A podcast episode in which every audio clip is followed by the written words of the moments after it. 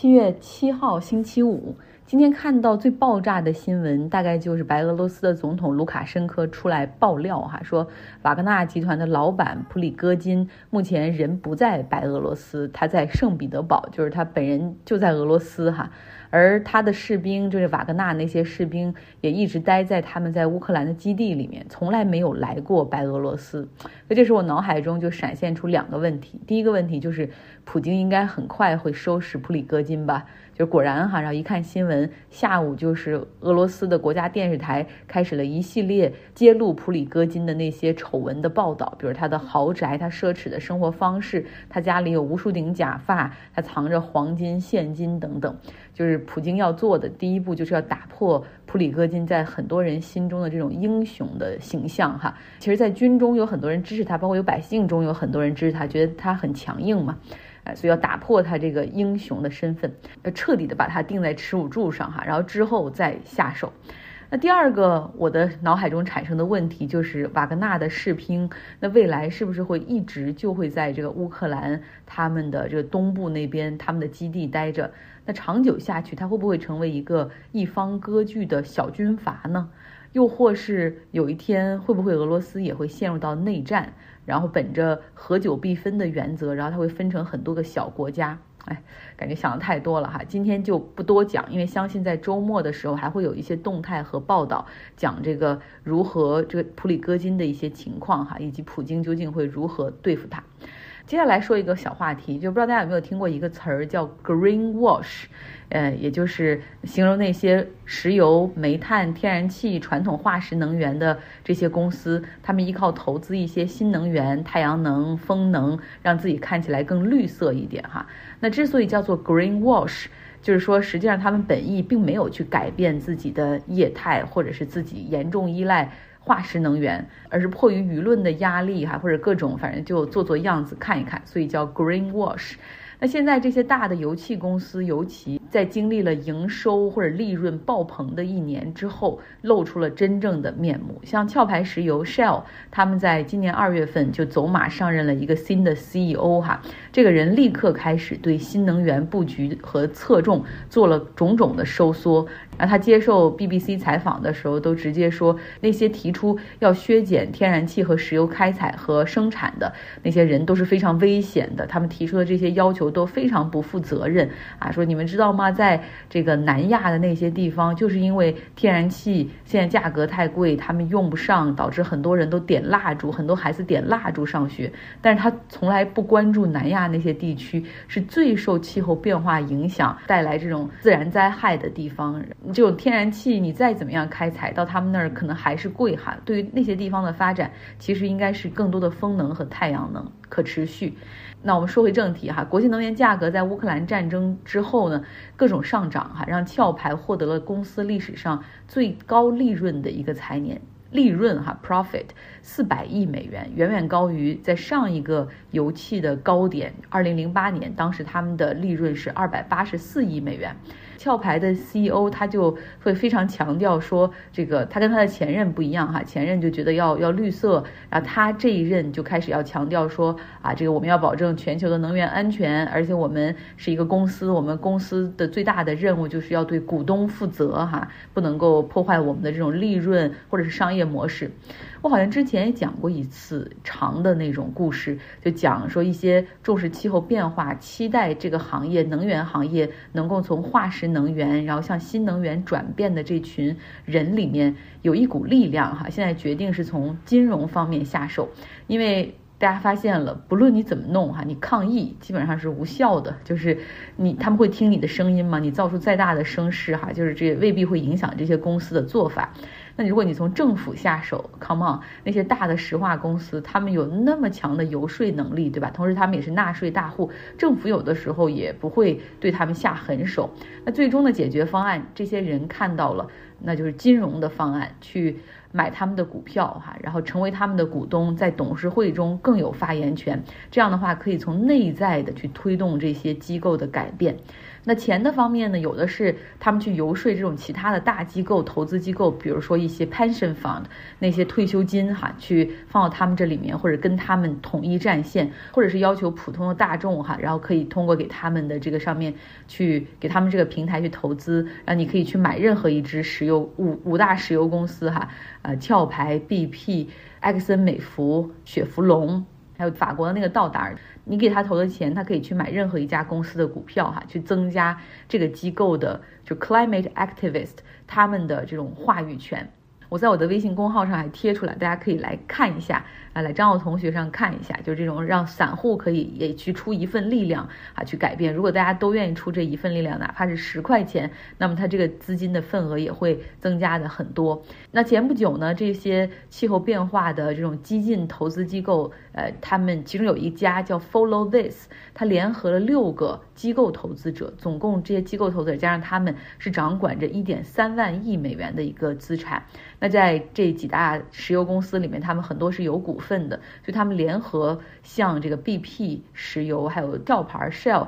发出了一个 resolution 哈，推动在董事会上的一个决议投票，让这些公司去做出承诺，要去兑现巴黎气候协定所制定的这个目标哈，然后这个公司也要承诺减排，呃，但是现在这些公司他们也承诺哈 carbon emission cut，实际上他们用的是用新增的这种新能源的量。不论是他们投资的，还是他们主动开发的这种风能、太阳能，去抵消他们现有的碳排放，这种方法呢叫 measurement intensity。但是气候团体他们会要求说，你实际上应该做出更彻底的转型，哈，就是你要减少化石能源领域的投资啊，你要更多的去发展新能源，这是。第一个诉求，第二个诉求其实是很重要的，就是要求他们必须将碳排放的量，不只是包括他们目前已经承诺的哈公司的运营零啊、开采、refining，就是那种炼化的过程之中，他们的这种包括公司汽车的使用这些碳排放，他要去。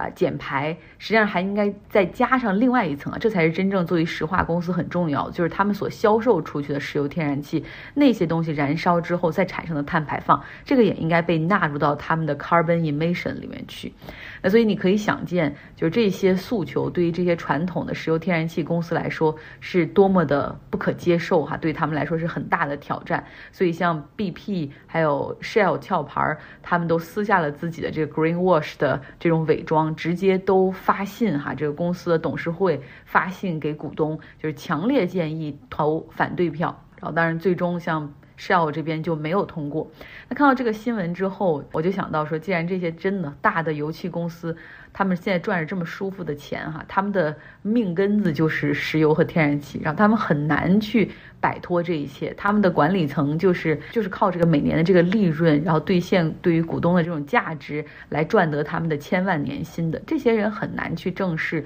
呃，这种真正的社会问题、气候问题啊，就是还想着股东、商业利润这样的东西。你想推动他们的变化，真的只有成为他们的股东哈。然后这个时候你在董事会中或者你在投票的过过程之中去投出那一票，从这样的方法从内部去转变他们。周五哈，下半部分固定板块，来听听 Jessica 讲一讲中国和德国的对比。大家好，我是 Jessica，今天我们来说一下我这次回国一个多月有哪些体会、感受和发现。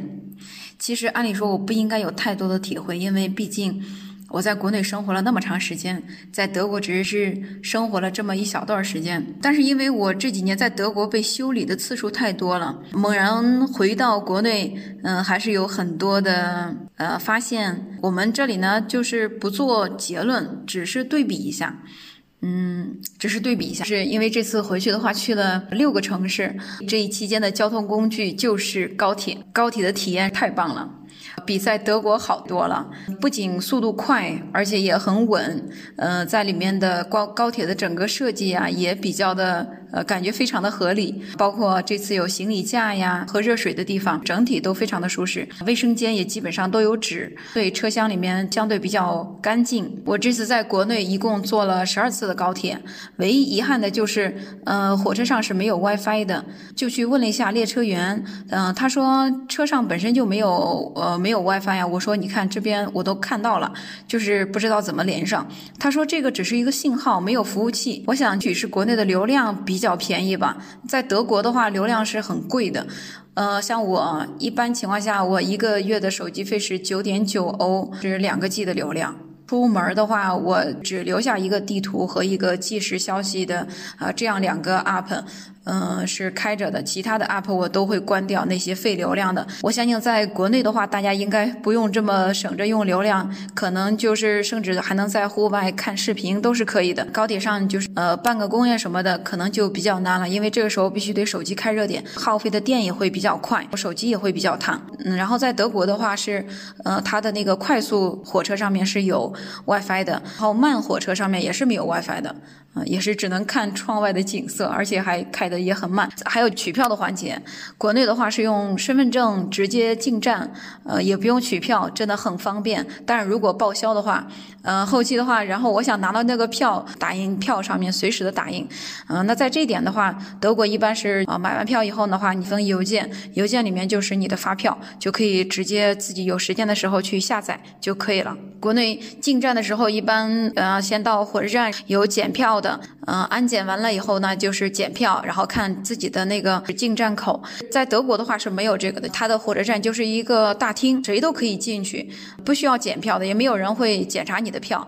呃，比如说有十个站，知道自己的车次是五站，呃，五站台上面的车次，呃，几点会过来，然后你都确认好信息以后，那么剩下的就是等待了。到了车上以后呢，会有一个检票员，他呢就会过来看你的车票，这时候你出示一下二维码。呃，如果说你有这种折扣的话，也要。出示一下折扣卡，还有自己的呃证件。好处就是在国内，我进一个火车站吧，工作人员、服务人员真的很多。当然，我们也需要这么多人去工作。呃，一个进站口，一个安检的地方，至少得有三个人吧，就是一个人扫扫这个看有没有什么危险物品啊，一个人就是要负责那个机器，然后一个人要负责电脑，还有一个人要登记。一个进口的地方就会有四个人。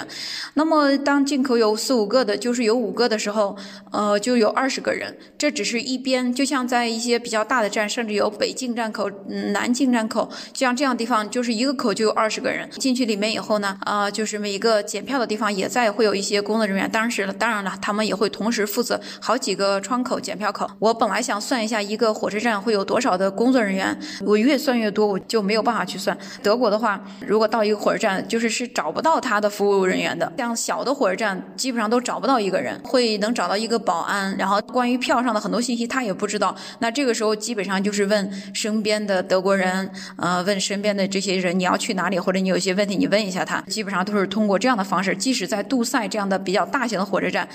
里面也是基本上没有工作人员的，到他的那个火车站的一个窗口那个地方，然后排队去问问题，呃，但是说像随便的在哪个呃检票口呀，或者说这个登站台找到一个服务人员是很难的。有时候我记得非常搞笑的一次，就是我一个同学他坐错。坐错车了，上错火车了，然后等到检票的人过来以后，检票的时候才告诉他他上错火车了。对于不熟的人来说，会觉得较的难，因为没有人告诉你一些信息。好处呢，就是说基本上因为不需要检票嘛，所以这些时间都省下了，不需要排队进站，不需要排队检票，也不需要排队过安检，就是自己进去，然后找到站台去直接上车就好了。第二二点的话就是消费，就是有一天呃别人扫我，还有我扫别人，这个次数太多了，然后我看到那个一天就刷了四十多笔，我不敢。相信是无感消费，在德国的话就不可能是这个样子了，在德国就是要有掏钱、数钱，然后他找钱。再数硬币，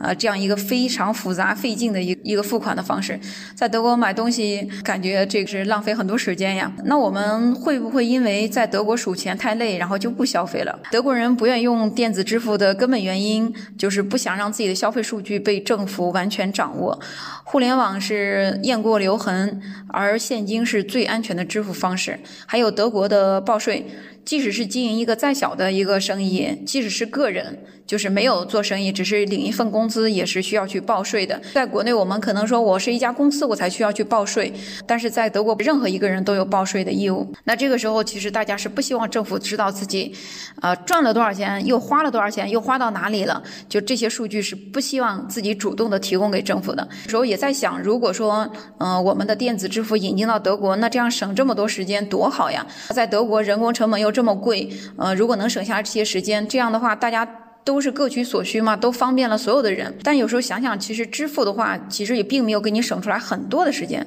呃，比如说扫一下，一秒就完成了。那刷卡的话，可能就是五秒就完成了支付的环节。在德国也是可以刷卡，但是他们还是不愿意用刷卡。如果是掏钱数钱的话，可能需要一分钟、两分钟这样的一个支付的时间。德国即使支付再方便的话，就只是支付这个环节效率提高了。那么在其他的这个整个的你的消费这个链条里面，其他的环节并没有呃高效或者说高速的转动起来。其实整个体验也还是不会说像在中国达到那么一个极致的体验的。哪些？东西，即使你支付再快，说像快递，你支付再快。难道付钱的速度越快，快递收到就会越快吗？外卖你支付的越快，我能立马就能收到这个外卖吗？支付我们对于消费的体验的一个提升，支付的确在里面发挥了非常大的重要。必须付钱了，别人才会有接下来的行动嘛。德国还有那些服务，就是支票先用后付这种服务也是可以的。你诉店家你的地址是多少，你就可以拿走东西，回头人家过来那就像在医院看病，然后去开一个药处方，然后这边就会出来价钱。这个是很少的，除非说他那天不是很忙，他可以慢慢的算一下。正常情况下看病，地址告诉人家，今天在医院这边消费了多少钱，然后记一个账单，一般会个月的时把这个费用的方式给完，这样连用付钱都不用付钱，那是不是支付就更快？那那这种体验不是更好吗？收到账单以后，慢钱转过去。所以有些时候我在想，可能这个真正矛盾的这个，我在德国我还没有发现，表面的原因就是大家不愿意用。科技已经发展到这个时候，德国要是执行起来电子支付，应该也是很快的，技术手段或者硬件设施都是够的，但是就是没有推广起来。可以到张浩同学的微信公众号看一下，我最近在机场有一次坐公交车买票的时候的场景，那个人手里面拿的那个东西，等到我给他付钱的时候。我才发现原来下面都是装的硬币，我以为它是个充电宝，结果它就是像充电宝一样粘手机的后面，但是它是一个放硬币的，一元的硬币、两元的，是欧分的、二十欧分的，然后这边一个排列的顺序，然后可以放到里面，这样的话方便他找钱的速度会加快。第三点的话就是公交卡。我以前呢去一个城市，像北京呀、上海、深圳这些地方，很早就去过。当时就收集了这些城市的公交卡。那一张卡的话，我记得一般情况下需要押金十到二十元。仿佛当时感觉有了这张卡，我就有了短暂的和这个城市的归属感吧。我走的时候都不舍得退，我要留个纪念。我感觉没有什么东西比这个东西更有纪念意义了。到上海以后，有一张上海的地铁卡。更何况这张地铁卡，等到将来我再一次来到上海的时候，直接刷卡就可以进地铁站，呃，不用再去排队再去购买这样的一张卡。这个东西又实用又有纪念的意义。但是我这次的话，我去了武汉、上海、杭州等一些城市，到了当地以后呢，就是坐公交、坐地铁的时候，旁边的人就帮我找到这个零号以后呢，直接刷卡进，直接的刷码，呃，去支付的话，也避免了公交车司机可能每天他结束的时候要去数成山一样的一块。钱，这也是一个呃非常大的一个工作量。德国的公交一般情况下就是在手机上买，买公交车票和买这个火车票都是一个 app。买在德国呢，买公交车票和买呃手机车票。可以是一个 app，就像我在北威州，那么在北威州也会有自己的一个 app，也可以在上面买。我一般就都是用 DB 了，就是德铁，然后这个 app 去购买车票，也可以在上面买这个天票呀、周票呀、月票都可以买，并没有说杭州了就有杭州的地，它这个倒没有。它那个价钱的区分的话，月票、周票还是天票？票呢一般都是根据根据小时来算的，像一一张票两个小时以内使用的话是这个价钱，然后如果你想用二十四个小时，就是另外一个价。价钱，然后购买的话两种方式，一个就是在手机的 App 上购买，另一种的话就是一般在它的公交车还有地铁站的旁边的话，都会有这个售票的那个机器，机器可以刷卡或者说往里面塞现金，都是可以去成功买到票的。非常感谢 Jessica。对我每一次回国跟她有一样的感受，就感受国内的发展啊，日新月异，充满了各种各样的新的科技啊，像这种扫码支付已经不新鲜了，现在都变成了扫脸支付。然后我心里就嘀咕着说，这样安全吗？然后但是不管安不安全，确实很方便哈，因为只要一看卖家的镜头，钱就被扣走了。好，今天的节目就是这样，希望你有个愉快的周末。